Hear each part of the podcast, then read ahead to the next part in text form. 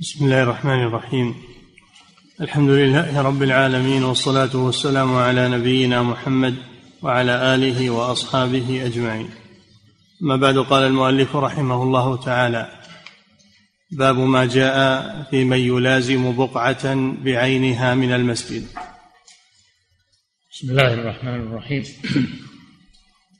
الحمد لله والصلاة والسلام على رسول الله. وعلى آله وصحبه. باب ما جاء يعني ما ورد من الأحاديث في حق من يلازم بقعة يعني يداوم على الصلاة فيها. من يلازم بقعة من المسجد. فهذا الباب فيه إيراد الأحاديث التي تنهى عن ملازمة البقعة في المسجد لا يصلي إلا فيها. نعم. باب ما جاء في من يلازم بقعة بعينها من المسجد. عن عبد الرحمن بن شبل أن النبي صلى الله عليه وسلم نهى في الصلاة عن ثلاث عن نقرة الغراب وافتر نعم. وافتراش السبع وأن يوطن الرجل المقام الواحد كإيطان البعير رواه الخمسة إلا الترمذي. نعم. نهى صلى الله عليه وسلم في الصلاة عن هذه الأمور. الأولى أن يخففها ويجعلها كنقر الغراب خفيفة في ركوعها وسجودها لأن الطمأنينة ركن من أركان الصلاة. والطمأنينة هي السكون. هي السكون في أداء الصلاة في ركوعها وسجودها. فمن لم يطمئن فقد ترك ركنا من أركان الصلاة فلا تصح صلاته. بدليل الحديث الذي جاء والنبي صلى الله عليه وسلم جالس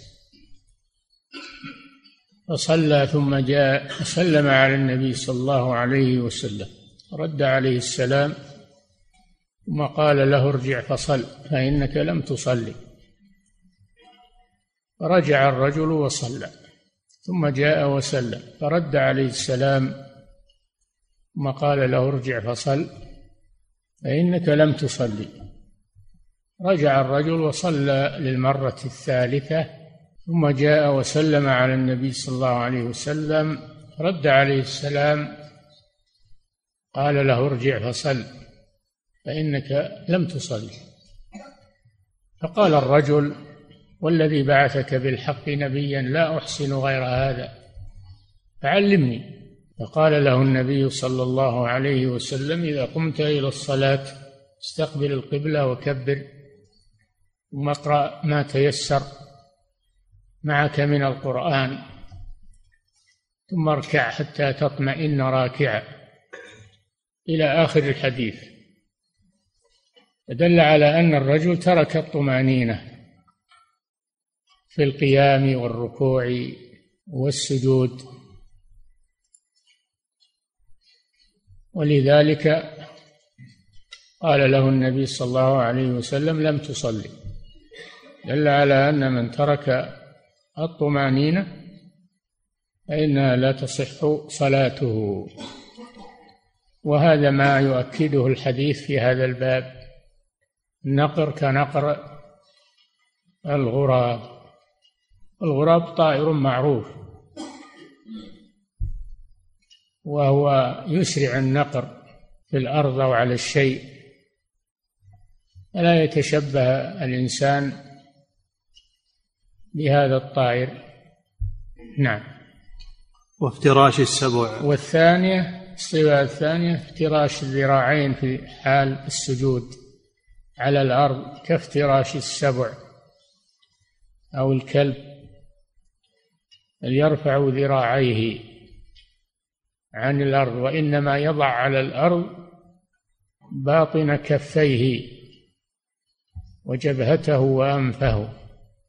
وأما الذراعان فيرفعهما عن الأرض لأن السبع والكلب من عادته أنه أنه يفرش ذراعيه يفرش ذراعيه على الأرض إذا انبطح.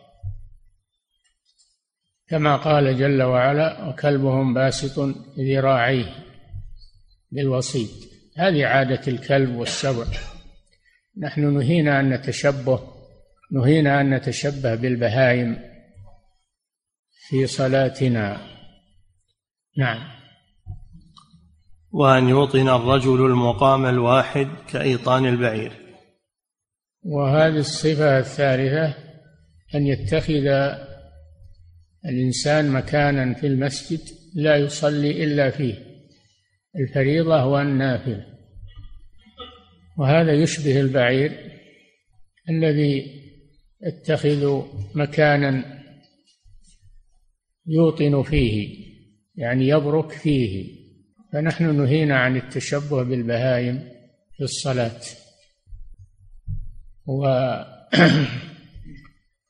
والمطلوب أن الإنسان يصلي في أي مكان تيسر له من المسجد ولا يتخذ مكانا معينا لا يصلي إلا إلا فيه.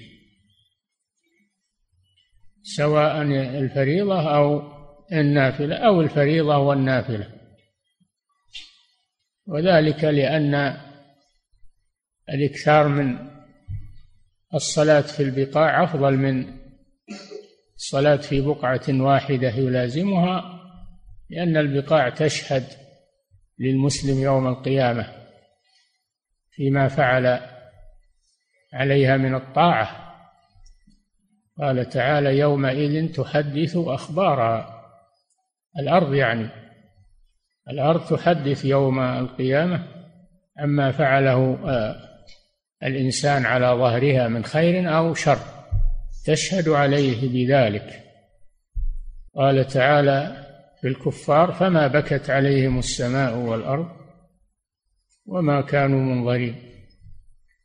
قيل في تفسير الآية لأن الأرض لأن الأرض تشهد للمؤمن إذا عبد الله عليها وتبكي إذا مات وفقدته.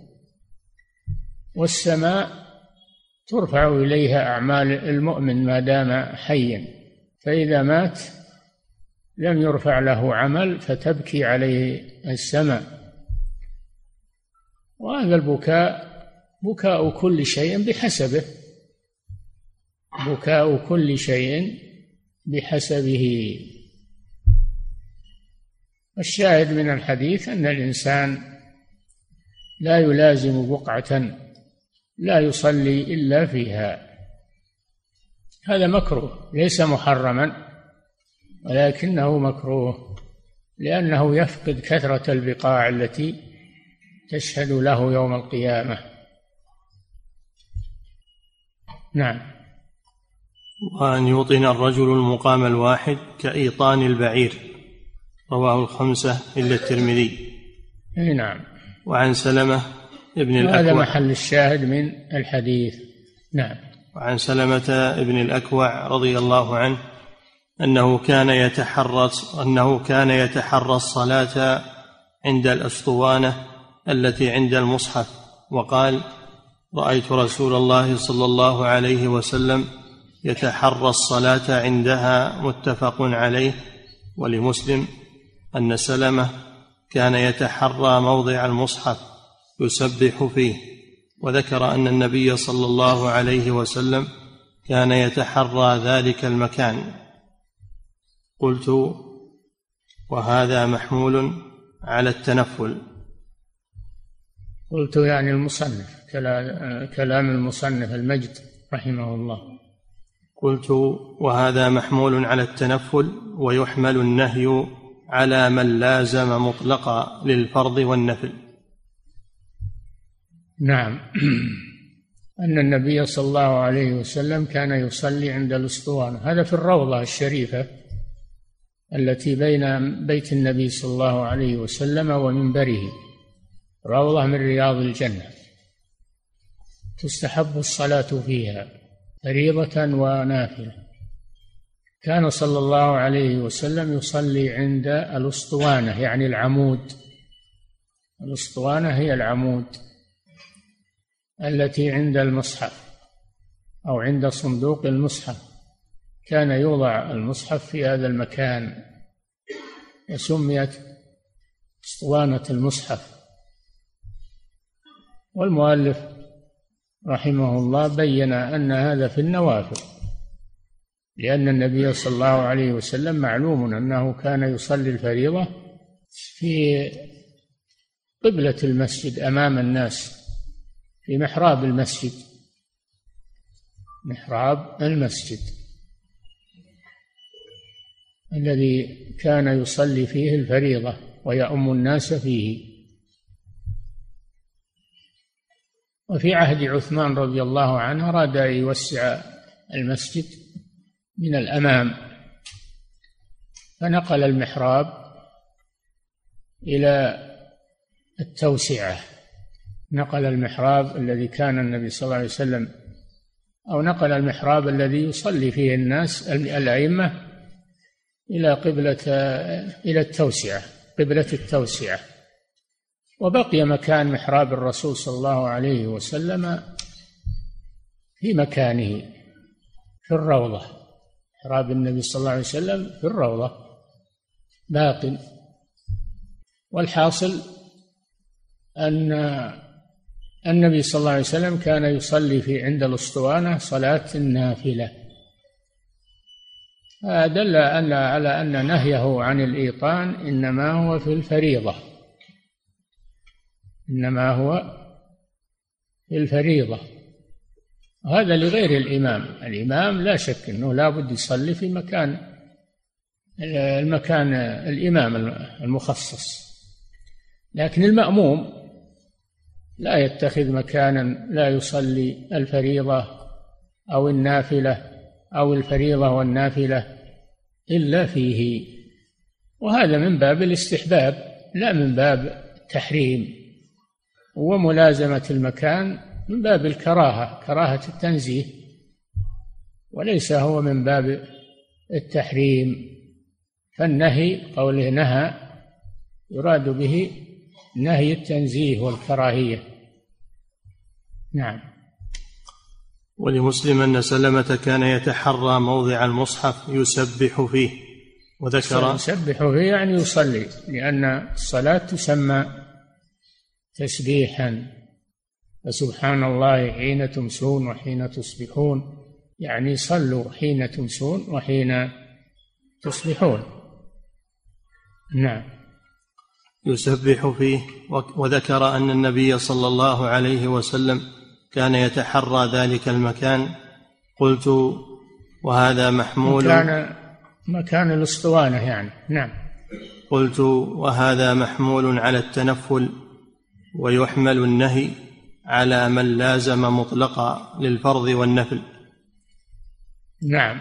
أما من فعل أما من تحرى المكان الفاضل وصلى فيه فإنه لا يشمله النهي كما كانوا يتحرون الصلاة عند هذه الأسطوانة. لكن المكان الذي لم يثبت له فضيلة على غيره لم يثبت له فضيلة على غيره فلا يلازم. نعم. باب استحباب التطوع في غير موضع المكتوبة. هذه مسألة أخرى. أن الإنسان إذا صلى الفريضة فينتقل ويصلي النافلة في مكان آخر لأجل أن تكثر البقاع التي تشهد له بالعبادة نعم. باب استحباب التطوع في غير موضع المكتوبة. عن المغيرة بن شعبة رضي الله عنه قال قال رسول الله صلى الله عليه وسلم لا يصلي الإمام في مقامه الذي صلى فيه المكتوبة حتى يتنحى عنه.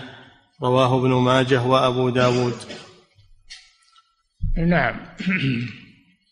الإمام لا يصلي النافلة في مكان الفريضة لأن النبي صلى الله عليه وسلم كما في الحديث الذي قبل هذا نهى عن الإيطان وهذا نوع من الإيطان. وأيضا إذا صلى الإمام النافلة في محل صلاته الفريضة أوهم الناس أن الصلاة لم تنتهي أن الفريضة لم تنتهي.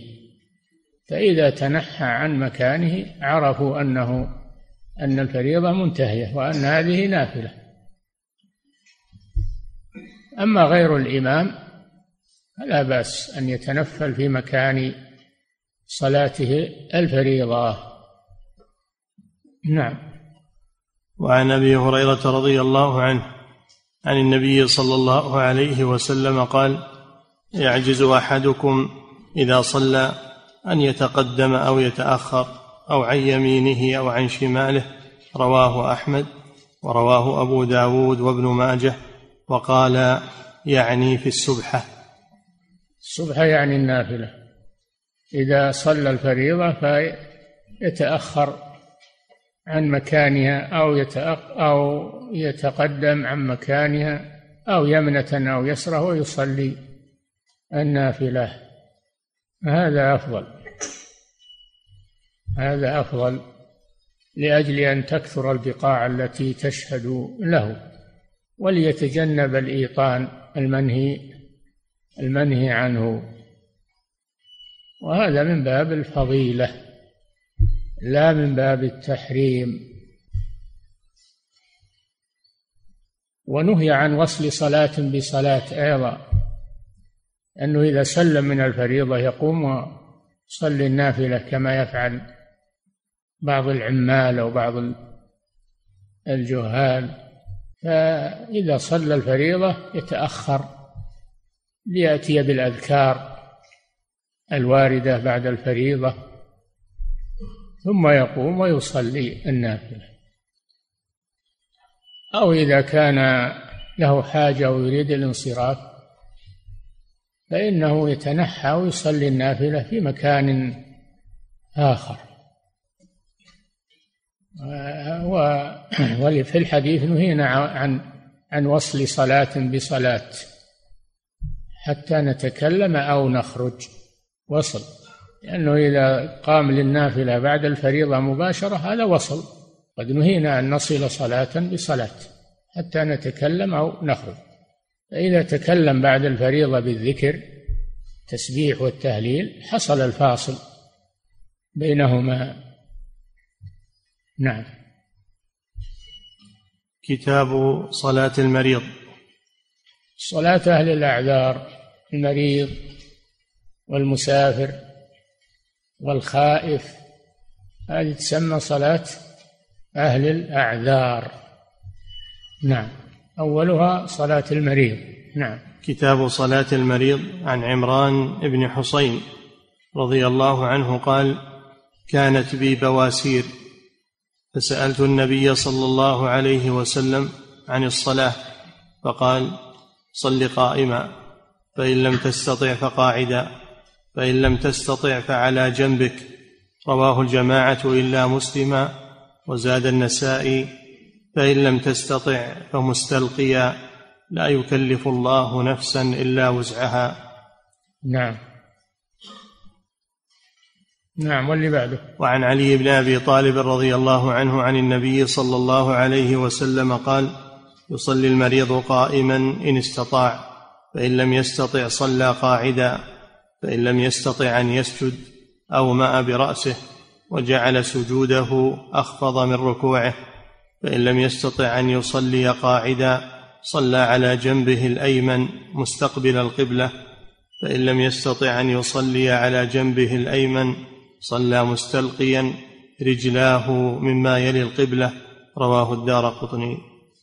نعم وهذان الحديثان في صلاة المريض. إن استطاع المريض أن يصلي قائما فإنه يجب عليه ذلك لأن القيام في الفريضة ركن من أركان الصلاة. فإن لم يستطع القيام فإنه يصلي قاعدا يصلي قاعدا ويسقط عنه القيام رفعا للمشقة عنه.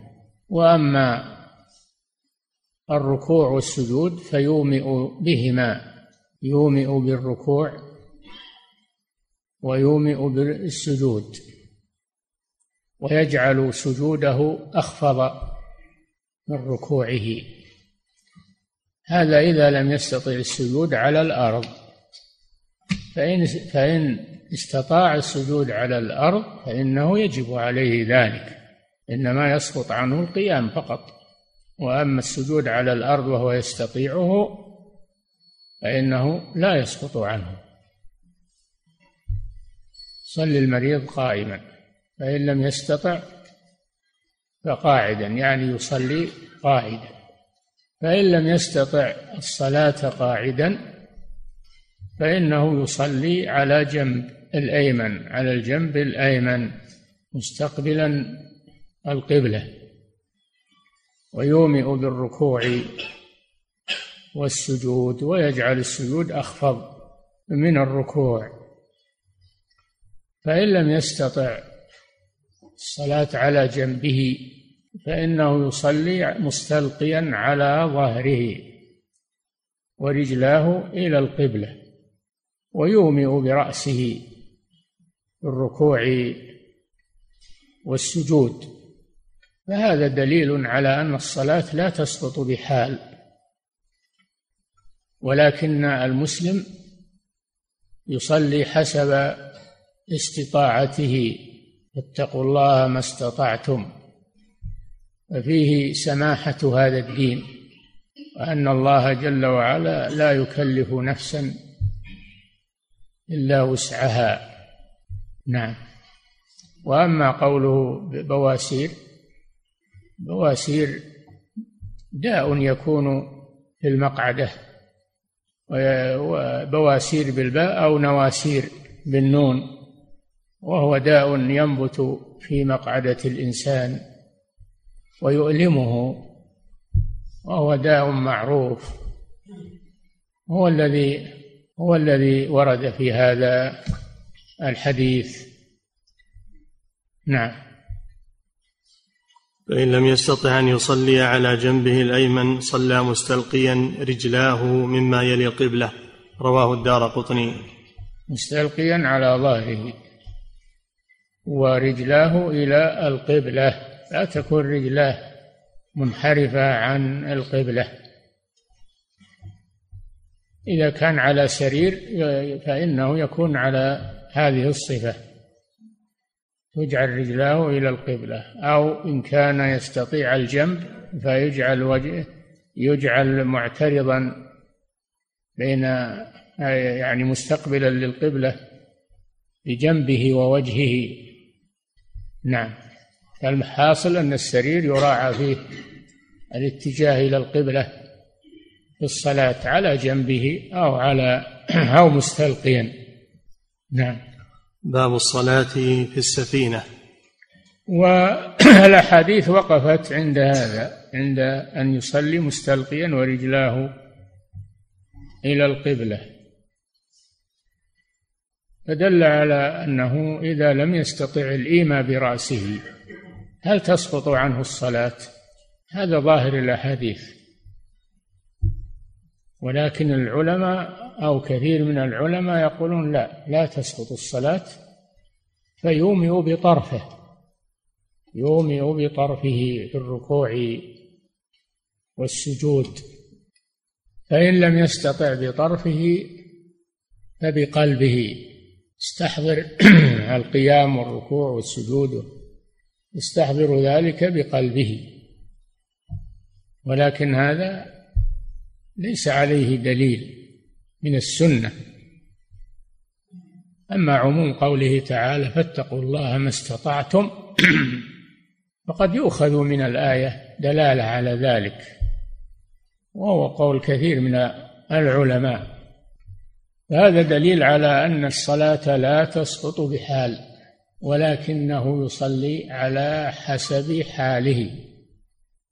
وإذا صلى على الكرسي وكونه يجلس على الأرض هذا هو الأصل يجلس على الأرض قاعدا يعني على الأرض هذا هو الأصل. بعض الناس لا يستطيع أن يثني رجليه يحتاج إلى أن يقعد على الكرسي لا مانع من ذلك. لكن إن كان يستطيع السجود على الأرض فإنه يجلس على الكرسي في محل القيام ومحل الجلوس على الأرض ولكنه يسجد على الأرض إذا استطاع ذلك. وإلا فإنه إذا لم يستطع السجود على الأرض فإنه يومئ بالركوع والسجود وهو على الكرسي ويجعل سجوده أخفض من ركوعه. نعم. باب الصلاة في السفينة. الصلاة في المراكب. السفينة هي اللي ورد فيها الدليل لكن عموم المراكب الصلاة في السيارة الصلاة في الطائرة الصلاة في الباخرة مراكب. نعم. عن ميمون باب باب الصلاة في السفينة. نعم.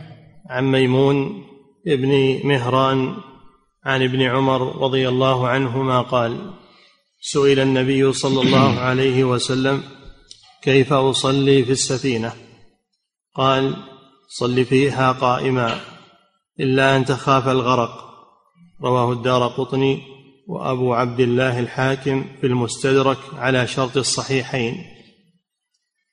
نعم السفينة في البحر الركاب يصلون فيها ولا يتركون الصلاة. وهي مثل الغرفة. يصلون كما يصلون في الغرف. يصلون قائمين يركعون ويسجدون كأنهم في غرفة. إلا أن يخافوا إذا وقفوا فيها أنها تميل بهم. يصلون في وهم جالسون. يصلون فيها وهم جالسون على أرضيتها لأن هذا أرفق بهم. ومثله السيارة إذا كانت لم ي... إذا كانت لا تقف لا تقف للصلاة مثل أن يكون السائق لا يسمح للركاب أن ينزلوا أو أن هناك مانع من توقفها فإنهم يصلون فيها. يصلون فيها قياما إذا استطاعوا أو جلوسا إذا لم يستطيعوا. نعم. هذا في السفينة. نعم. وعن عبد الله. لكن السيارة السفينة تختلف عن السيارة. السفينة في الماء العباب. لا يستطيعون الخروج منها أما السيارة يستطيعون الخروج منها. يتوقفون ويصلون عاديا على الأرض. إذا عرض عارض ولم يستطيعوا الوقوف فهم يصلون كما يصلون آه، في السفينة. نعم. وعن عبد الله بن أبي عتبة قال صحبت جابر بن عبد الله وأبا سعيد الخدري. وأبا هريرة في سفينة فصلوا قياما في جماعة أما هم صلوا فصلوا قياما في جماعة.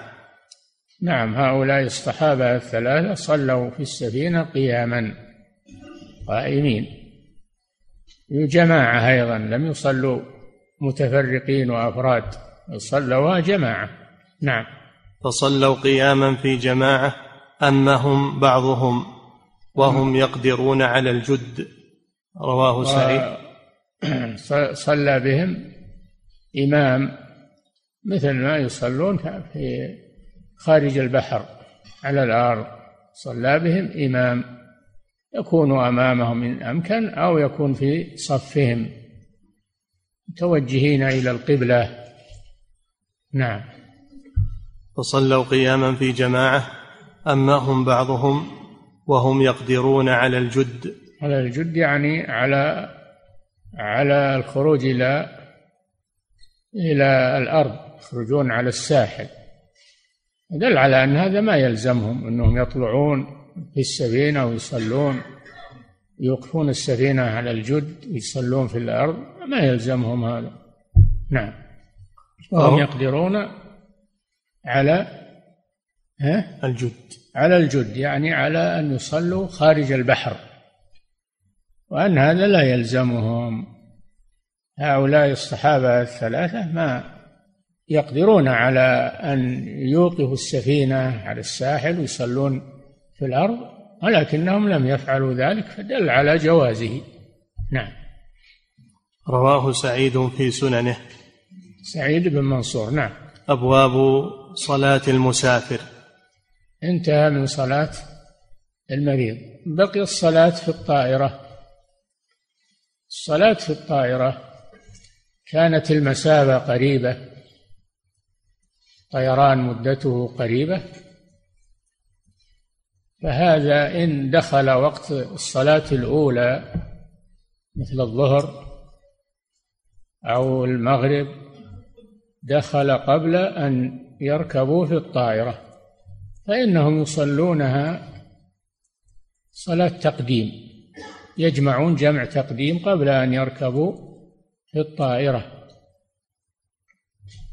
فإن دخلوا في الطائرة قبل أن يدخل وقت المغرب أو وقت الظهر فإنهم ينون التأخير ينون التأخير جمع التأخير. فإن كانت الطائرة إن كانت الطائرة تنزل في المطار قبل أن يخرج وقت الثانية فإنهم يؤخرون الصلاة فإذا نزلوا منها صلوا جمع تأخير بعدما تتوقف الطائرة. ما إذا كانت الرحلة تستمر طويلة وتستمر فإنهم يصلون في الطائرة على حسب استطاعتهم إن استطاعوا أن يصلوا جماعة يأمهم واحد. فهذا هو الواجب وإذا لم يستطيعوا فإنهم يصلون على حسب حالهم ولا يتركون الصلاة ولا يخرجونها عن وقتها بل يصلونها على حسب حالهم. اتقوا الله ما استطعتم. نعم. أبواب صلاة المسافر. باب اختيار القصر وجواز الإتمام. اختيار القصر قصر الرباعية وهو المختار يعني الأفضل لأنه أخذ بالرخصة. ويجوز للمسافر يجوز له أن يقصر ويجوز له أن يتم ولكن القصر أفضل. أخذا بالرخصة. نعم. باب اختيار القصر وجواز الإتمام. جواز الإتمام اختيار. شوف الفرق بين اختيار والجواز. الاختيار يعني الأفضل والجواز غير الأفضل. الجواز المجزي يعني لكنه غير الأفضل. والأصل في القصر في السفر قوله تعالى وإذا ضربتم في الأرض فليس عليكم؟ ضربتم يعني سافرتم. فليس عليكم جناح أن تقصروا من الصلاة؟ يعني الرباعية. الرباعية تقصر إلى ركعتين الظهر العصر العشاء. تقصر إلى ركعتين. وأما المغرب فلا تقصر لأنها وتر وتر النهار. وأما الفجر فهي على الأصل ركعتان. ولكن الله جل وعلا شرط قال إن خفتم أن يفتنكم الذين كفروا. يعني هل يشترط الخوف للقصر؟ كان هذا في الأول ثم إن الله رخص في ذلك في حالة الأمن ولهذا سألوا النبي صلى الله عليه وسلم قالوا ما بالنا نقصر وقد أمنا؟ قال صدقة تصدق الله بها عليكم فاقبلوا من الله صدقته. نعم. باب اختيار القصر وجواز الإتمام. عن ابن عمر رضي الله عنهما قال صحبت النبي صلى الله عليه وسلم وكان لا يزيد في السفر على ركعتين وأبا بكر وعمر وعثمان كذلك متفق عليه.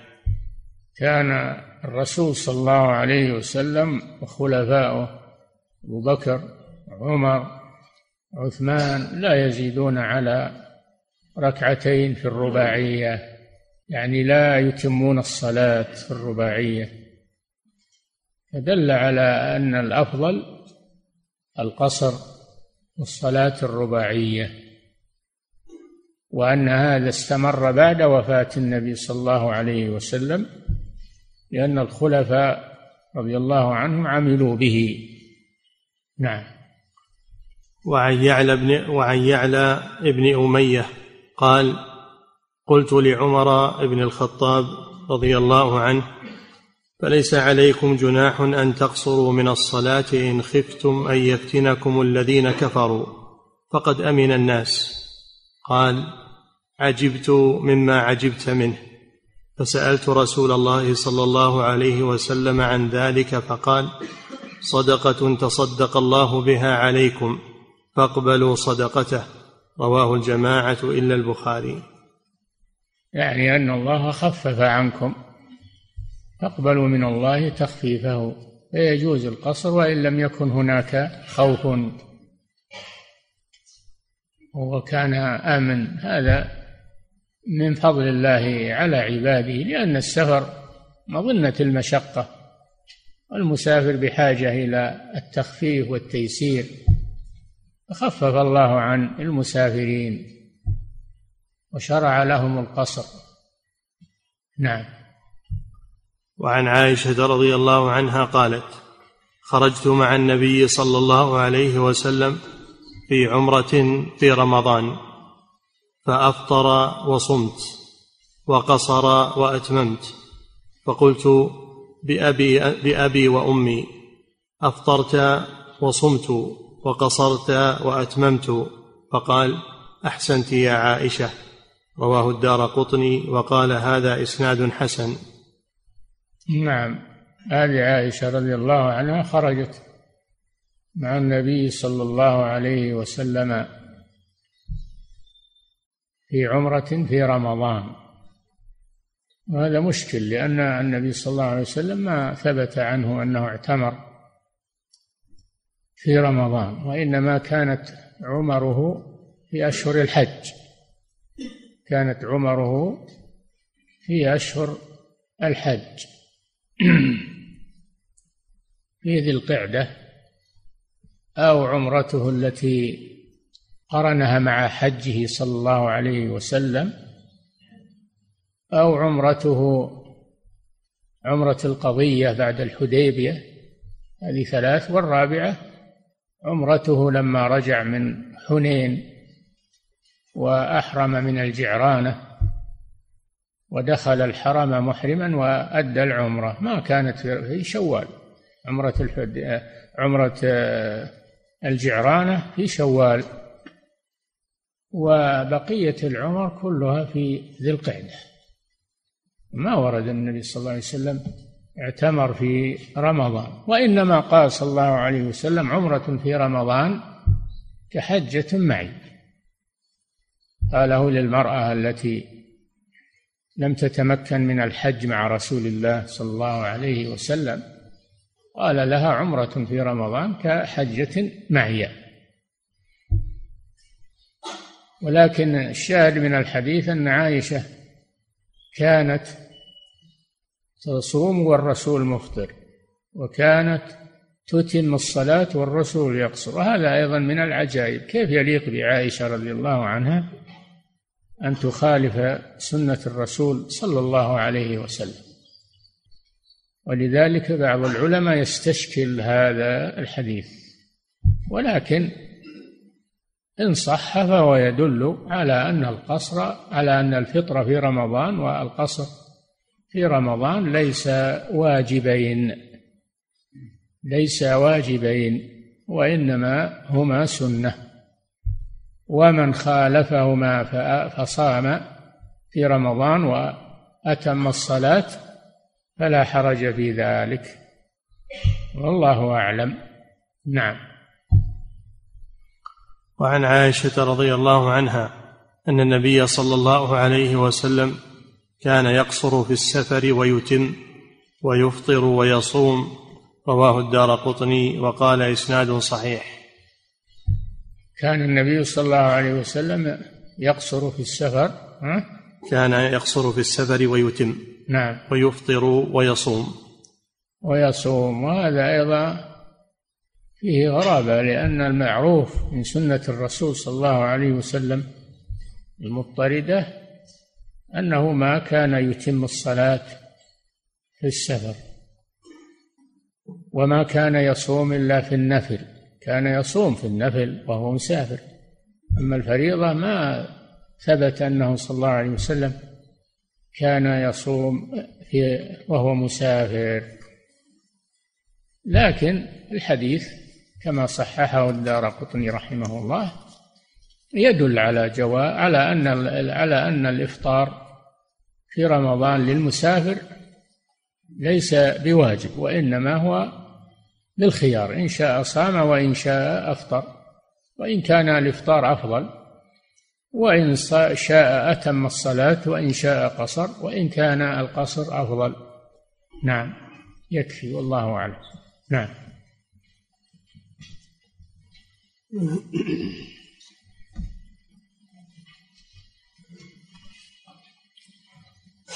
فضيلة الشيخ وفقكم الله. يقول هل الملازمة للبقعة يدخل فيها من يجلس لطلب العلم في مكان واحد لا يتغير؟ لا هذا في الصلاة. هذا وارد في الصلاة. أما تعميمه على الجلوس لتلاوة القرآن أو لتعلم العلم فلا, فلا يشمله ذلك. نعم. فضيلة الشيخ وفقكم الله يقول هل نأخذ من حديث عبد الرحمن بن شبل نهى عن ثلاث؟ نأخذ منه عدم التشبه بالحيوانات مطلقا. نعم هو يؤخذ منه ومن غيره أيضا. التشبه بالحيوانات ممنوع. ممنوع أن الإنسان يتشبه بالحيوانات لا في العبادة ولا في غيرها. نعم. ومنه إيطان كإيطان البعير. فسر بأن المراد به أن يضع يديه قبل ركبتيه مثل بروك البعير. مثل بروك البعير. نعم. فضيلة الشيخ وفقكم الله. يقول هل يستثنى المؤذن كاستثناء الإمام في جواز اتخاذه مكانا واحدا خلف الإمام للحاجة؟ لا ما ما ما هو مثل الإمام. ما هو المؤذن؟ ما هو مثل الإمام يتعين أن يكون مكانه واحد. لكن هذا شيء ما مشى عليه الناس و صار مضطردا عند الناس. والا السنة ما تدل على هذا. نعم. المؤذن كغيره من المأمومين. نعم. فضيلة الشيخ وفقكم الله. يقول لماذا صرف النهي إلى الكراهة في مسألة إيطان البعير مع أنه قد ورد معه نقر الغراب وهو وهو محرم؟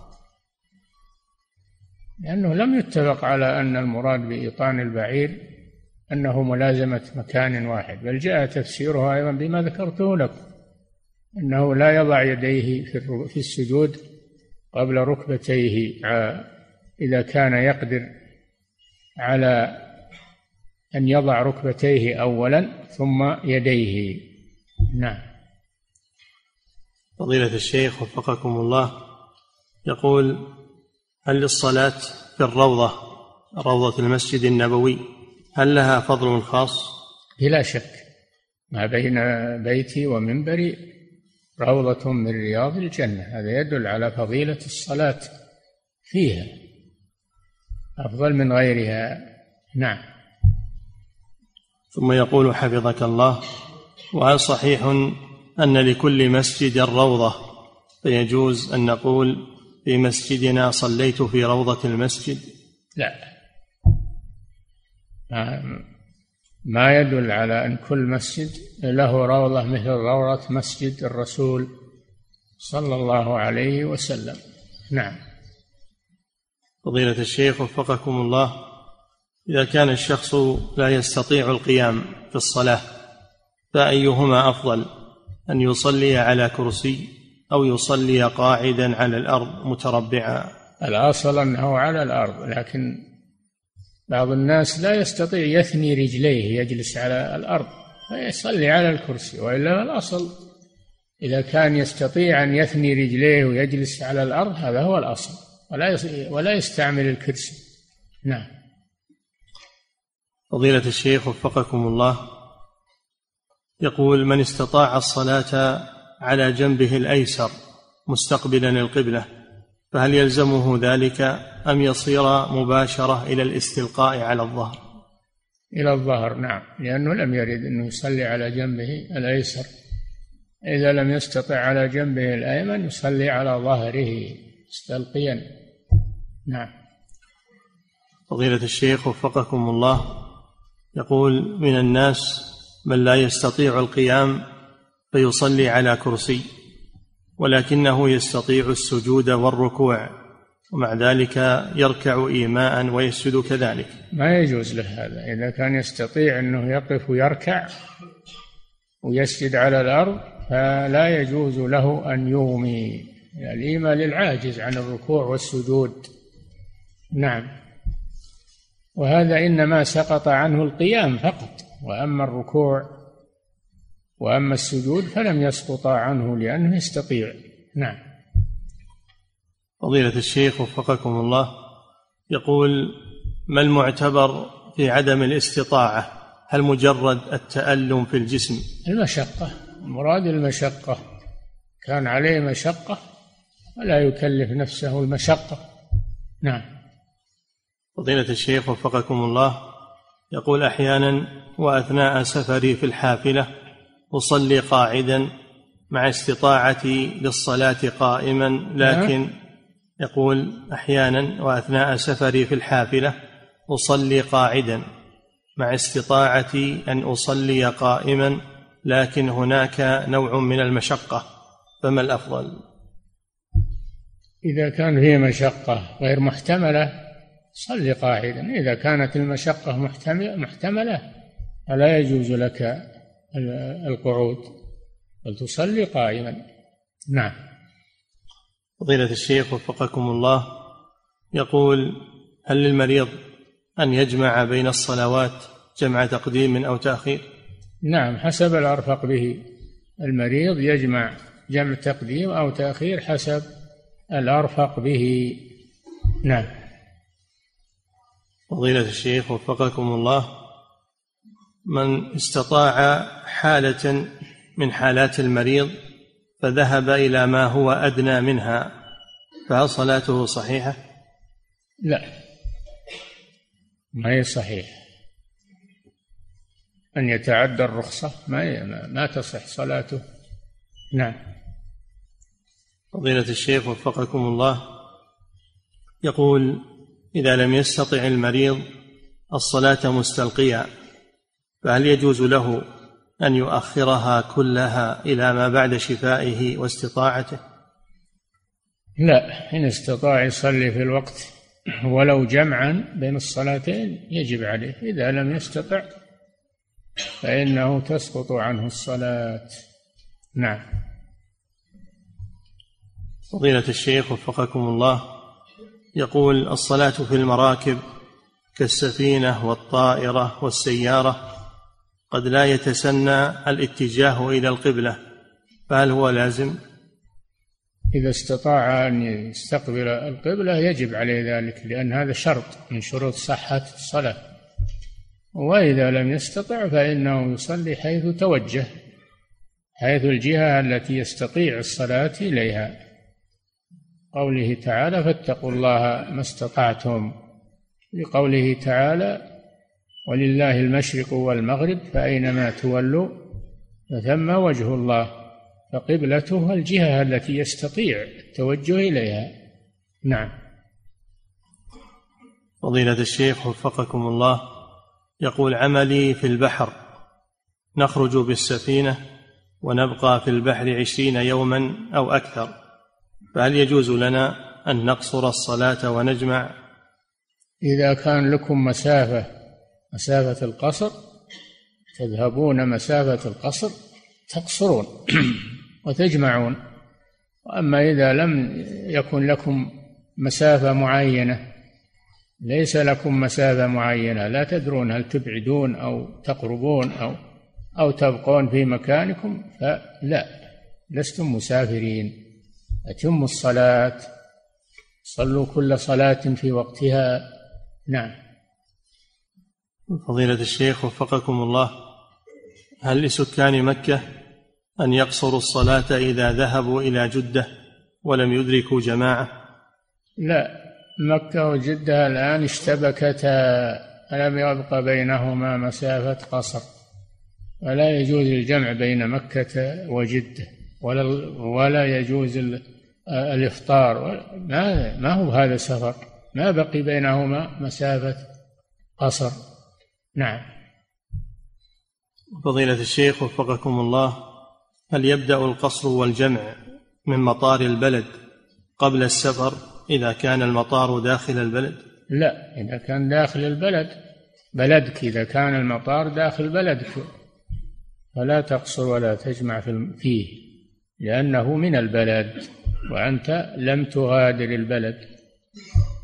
نعم. فضيلة الشيخ وفقكم الله من خرج لأجل النزهة وجاوز الثمانين كيلو فهل له أن يقصر الصلاة علما بأنه يرجع في اليوم نفسه؟ إذا كان يقصد مسافة معينة تبلغ ثمانين كيلو فأكثر فله أن يقصر ويجمع لأنه مسافر. أما إذا خرج للنزهة ولا يدري وين ينزل قريب ولا بعيد فهذا لا ليس مسافرا لا يقصر ولا يجمع. لأنه لم ينوي مسافة تبلغ مسافة القصر. ما يدري وين ينزل. نعم. فضيلة الشيخ وفقكم الله إذا نويت السفر لمسافة أكثر من ثمانين كيلو فهل يجوز لي أن أجمع جمع تقديم وأنا في البيت قبل أن أركب؟ لا ما يبدأ السفر رخص السفر ما تبدأ إلا إذا خرجت من عامر البلد. خرجت سافرت يعني تبينت السفر من السفور وهو البروز. إذا برزت من البلد يبدأ السفر. أما ما دمت في بيتك أو داخل البلد فلست مسافرا. لا تفطر ولا تقصر. نعم. فضيلة الشيخ وفقكم الله امرأة أصيبت بجلطة عافانا الله وإياكم. وأثرت على جانبها الأيسر وهي تلبس حفاظة ودائما مبللة بالماء. كيف تكون صلاتها وما حكم الوضوء بالنسبة لها إذا كانت لا تتحكم في الخارج منها؟ آه، هذه آه حدثها دائم مثل من سلاسل البول فتتطهر عندما تريد الصلاة. عندما تريد الصلاة تتطهر وتصلي في الحال ولو خرج منها شيء. قوله تعالى فاتقوا الله ما استطعتم. نعم. فضيلة الشيخ وفقكم الله يقول إذا كنت في المسجد النبوي فهل دعائي يكون أفضل في الروضة؟ الصلاة الذي ورد أنه الصلاة أما الدعاء. ما أدري. نعم. فضيلة الشيخ وفقكم الله يقول السائل في حديث عائشة رضي الله عنها أن النبي صلى الله عليه وسلم كان يقصر في السفر ويتم ويفطر ويصوم رواه الدار قطني وصححه. يقول الإمام أحمد رحمة الله عليه أنكره في مسائل ابنه عبد الله فما توجيهكم في ذلك كما ذكرت لكم أن هذا يستغرب أنا قلت أن هذا يستغرب فما ثبت أن النبي صلى الله عليه وسلم كان يصوم في السفر صوم الفريضة أما النافلة نعم كان يصوم صوم النافلة. وما ثبت أنه أنه يتم الصلاة بل كان يقصر الصلاة من حين يخرج مسافرا إلى أن يرجع وهو يقصر الصلاة. هذا الثابت عنه صلى الله عليه وسلم. نعم. فضيلة الشيخ وفقكم الله. يقول في بعض الطائرات يوجد مصلى يتسع لعدد من لعدد من المصلين فهل الأفضل للمسافرين أن يصلوا فيه مع وجود انحراف يسير عن القبلة أم يؤخرونها إلى أن يصلوا؟ لا إذا كان في مصلى يتسع لهم فيصلون ويصلون إلى القبلة يسألون عن القبلة يسألون اللي يعرفونها أو الملاحين يتجهون إليها نعم فضيلة الشيخ وفقكم الله يقول السائل إذا كانت البواسير عافانا الله وإياكم خارج حلقة الدبر إذا خرج منها شيء فهل يعتبر ناقضا للوضوء؟ لا يعتبر إذا لم يخرج من القبل أو الدبر فلا يعتبر ناقضا للوضوء وإنما يعتبر نجسا. ينجس ما أصابه فيغسل. يزال أو ينشف بشيء طاهر حسب الاستطاعة. أما الوضوء فلا ينتقض إلا بالخارج من السبيلين. نعم. فضيلة الشيخ وفقكم الله يقول هل يجوز للمريض بهذا المرض البواسير أن يكشف للطبيب وما الأفضل في حاله هذه؟ أن يصبر أو يذهب إلى الطبيب. يذهب إلى الطبيب. النبي صلى الله عليه وسلم قال تداووا ولا تداووا بحرام. وكشف الطبيب عليه في هذه الحالة للضرورة لا بأس. نعم. فضيلة الشيخ وفقكم الله يقول ذهبت إلى مطار الرياض وأنا مسافر. ولما وصلت المطار وجدت الرحلة قد أقفلت فصليت الظهر والعصر جمعا وقصرا ثم رجعت إلى الرياض ثانية. فهل فعلي هذا صحيح؟ لا غير صحيح. ما سافرت. ما سافرت فأعد الصلاة بارك الله فيك. لأنه ما يجوز لك القصر ولا الجمع لأنك لم تسافر. نعم. فضيلة الشيخ وفقكم الله يقال يقول السائل هل يسن الانتقال إذا صليت نافلة وأردت أن أصلي نافلة أخرى؟ هل يسن أن أغير المكان وأنتقل نعم أفضل. لا يجب لكنه أفضل إذا أمكن. نعم.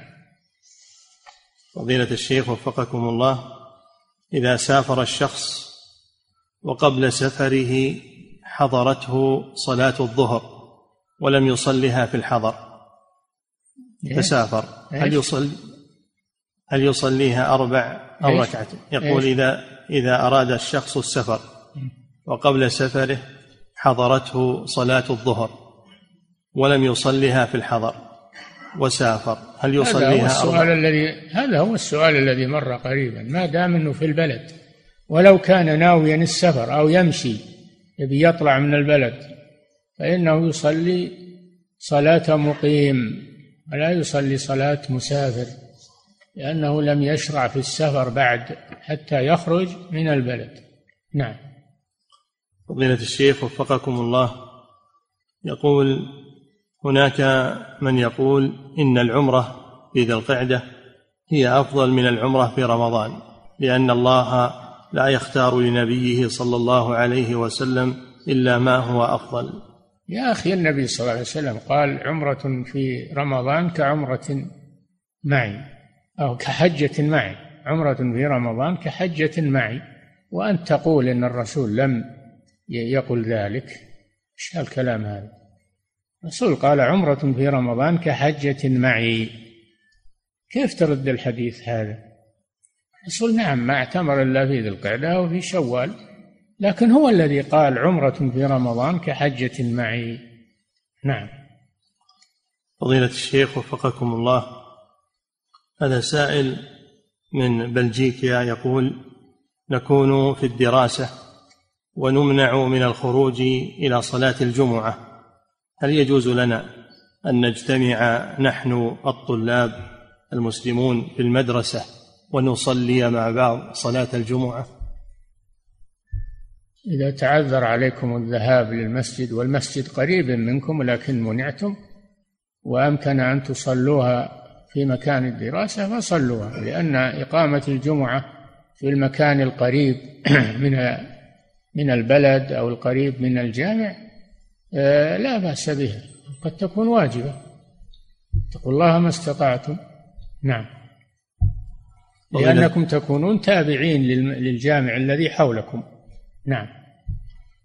فضيلة الشيخ وفقكم الله يقول بعض طلبة العلم الذين يأتون للدراسة بالرياض للدراسة في الجامعة ويسكنون في سكن الجامعة يقصرون الصلاة ولا يرون أن صلاة الجماعة واجبة فيصلونها قصرا في سكنهم وفي غرفهم معتبرين أنفسهم مسافرين. هل من توجيه في ذلك؟ لا يجوز هذا ولا تصح صلاتهم لأنهم مقيمون وليسوا مسافرين إذا زادت الإقامة على أربعة أيام صارت تأخذ أحكام الإقامة عند جمهور أهل العلم وكون بعض العلم بعض العلماء أفتى لأن المسافر يقصر ولو أطال الإقامة أثناء السفر هذه فتوى فيها نظر وقد انتقدها كثير من العلماء. وأيضا الطالب مستوطن لأنه يستاجر بيت و أو يعمر بيت مستوطن بياخذ سنين في دراسته. كيف يقال أنه مسافر؟ مسافر هذا هذا مقيم. يعتبر مقيما. يا إخوان اللي بيتتبع الرخص تضيع عليه أمور دينه.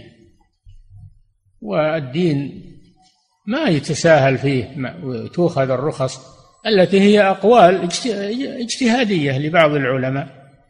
هل عندك دليل على هذا؟ إن المقيم أشهر أو سنين إنه أجل السفارات أجل اللي يسافرون لعلاج ويقيمون قد يكون العلاج يبي سنة سنتين أجل يصيرون مسافرين؟ هذا يفتح باب على الناس باب واسع. فلا يصار إلى هذا القول. وهذا دين هذا دين يدان الله به. لا يفرط فيه على إن فلان قال كذا أو فلان افتى بكذا نعم. ثم على الجامعة أن تمنعهم من هذا. وإذا لم يمتثلوا تكتب للإفتاء بشأنهم وينظر في هذا الأمر. لا يتركون على هذا الفعل. نعم. فضيلة الشيخ وفقكم الله. يقول السائل نبهتم حفظكم الله في مقال لكم قبل أيام عن تسمية مسجد بالطائف بمسجد الرسول صلى الله عليه وسلم. يقول في هذا اليوم ورد تحقيق صحفي بموقع إلكتروني عن مسجد في تبوك. اسمه أيضا مسجد الرسول صلى الله عليه وسلم لأنه قد صلى فيه اياما متعددة. تقول هل يسمى بهذا الاسم؟ لا. الرسول صلى في أسفاره في أمكنة متعددة. هل كلها تسمى مساجد الرسول؟ مسجد الرسول في المدينة. هذا مسجد الرسول صلى الله عليه وسلم. ومسجدي هذا. مسجدي هذا. لا يسمى مسجد الرسول؟ أبدا. إنما مسجد الرسول هو ثالث المساجد التي تشد إليها الرحال. لا تشد الرحال إلا إلى ثلاثة مساجد المسجد الحرام ومسجدي هذا. المسجد الأقصى. قوله ومسجدي هذا دل على أنه ليس له مسجد غيره في الأرض. لكن هؤلاء الخرافيون تعلقون بخيط العنكبوت ويريدون أن ينشروا البدع. هذا ما قصدهم. يجب التنبه لهذا. نعم. فضيلة الشيخ وفقكم الله. يقول السائل لم أعق لم أعق عن ابنتي لعدم القدرة والآن قد كبرت وأقدر على العقيقة. أه؟ يقول لم أعق عن ابنتي لعدم القدرة والآن بعد أن كبرت قدرت على العقيقة. فات, فأت وقت العقيقة. ما دامت كبرت فأت وقت العقيقة. نعم. فضيلة الشيخ وفقكم الله يقول من يقول لا تمنع دخول المحرمات إلى بيتك ولكن إذا رأيت ابنك أو ابنتك يفعل منكرا في البيت أو يشاهد منكرا فأنكر عليه ولا تزلها عنه. يقول هل من توجيه في مثل هذا؟ هذا تناقض. لا تمنع دخول المنكرات في بيتك وإذا رأيت ولدك يعملها لا فانهه عن ذلك. كيف تمكنه منها؟ تدخلها في بيتك؟ يعني ألقاه في اليم مكتوفا وقال له إياك إياك أن تبتل بالماء.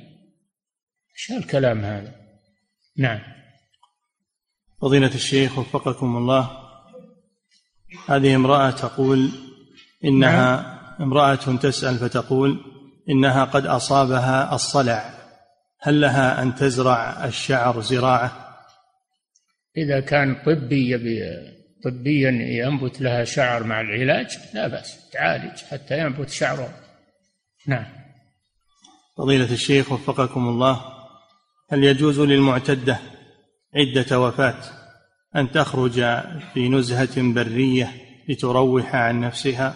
نعم هل يجوز للمعتدة عدة وفاة أن تخرج في نزهة برية لتروح عن نفسها؟ إذا منها أنتهت عدتها إن شاء الله. تطلع وتروح تروح عن نفسها مع محرمها أو مع جماعتها. أما حكم الله جل وعلا فالمتوفى عنها تلزم البيت إلى أن تنتهي عدتها. قال صلى الله عليه وسلم امكثي في البيت.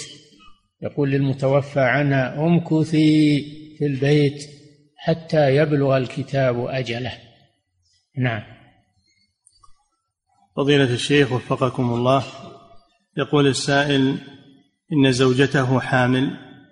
وقال ثلاثة من الأطباء المتخصصين قالوا له إن الجنين عنده إشكالات في الدماغ وأن من الأفضل إسقاط هذا الجنين سؤاله هل أطيعهم في ذلك؟ لا ما يجوز إسقاط الحمل إلا إذا قرر الأطباء أن في بقائه خطرا على حياة الأم إذا كان في بقائه خطر على حياة الأم فيجوز إسقاطه. إذا قرر الأطباء ما هو واحد ولا اثنين جماعة متخصصون قرروا أن بقاءه فيه خطر على حياة أمه.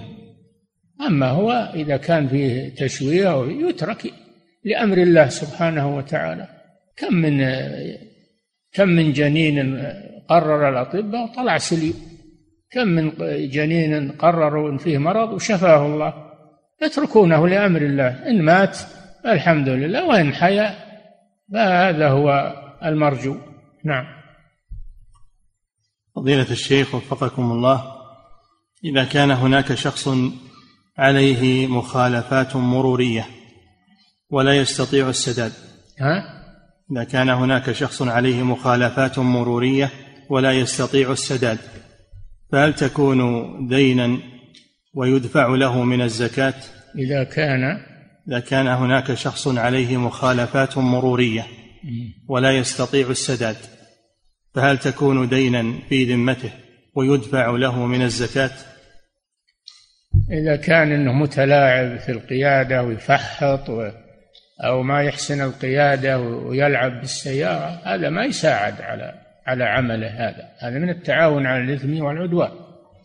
أما إذا كان عليه غرامة بدون عبث منه أو بدون تعد منه في القيادة وهو لا يستطيع تسديدها فيساعد من الزكاة. نعم.